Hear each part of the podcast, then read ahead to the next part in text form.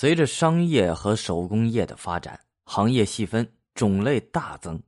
不以物质大小，皆置为团行。商业性质的谓之团行市，手工业类或称作分，或也称行行当之意。仅西湖老人繁胜录中粗略所举，就有四百一十四行。孟良禄也说了：“行都之处，万物所聚，诸行百事，自和宁门差子外至官桥下，无一家不买卖者。行分最多，其货品种类之齐全，工艺之精良，都远胜前代。其中，官营手工业作坊多集中在城北武林坊。”招贤坊一带，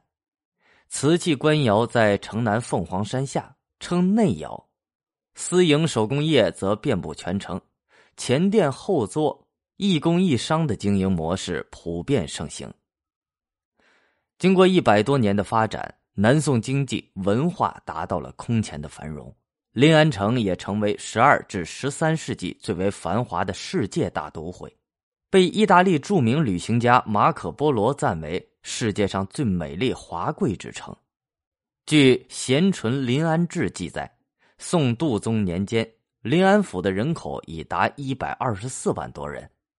临安不但出现了吴越文化与中原文化、中华文化和海外文化的大交流，形成了多元文化的和谐交融局面，而且这种文化深入融合到临安人的生活之中，使杭州一向以农业生产精耕细作。工业产品精美绝伦，饮食菜肴细腻味美，园林建筑巧夺天工而著称于世。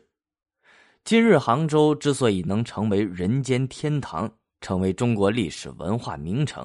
很大程度上得益于南宋定都临安和南宋经济文化的高度繁荣。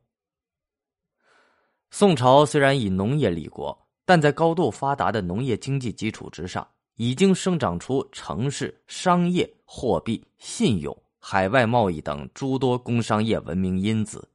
雇佣劳动、买包商惯例、商业信用、集资合伙等新生事物均有踪迹可觅。国外的汉学家经常把宋代经济出现的巨大进步称为“宋代经济革命”，并归纳为农业革命、货币和信贷革命。市场结构与城市化的革命等方面，历史学家栖霞也认为，社会生产力在唐宋，特别是两宋时期高度发展。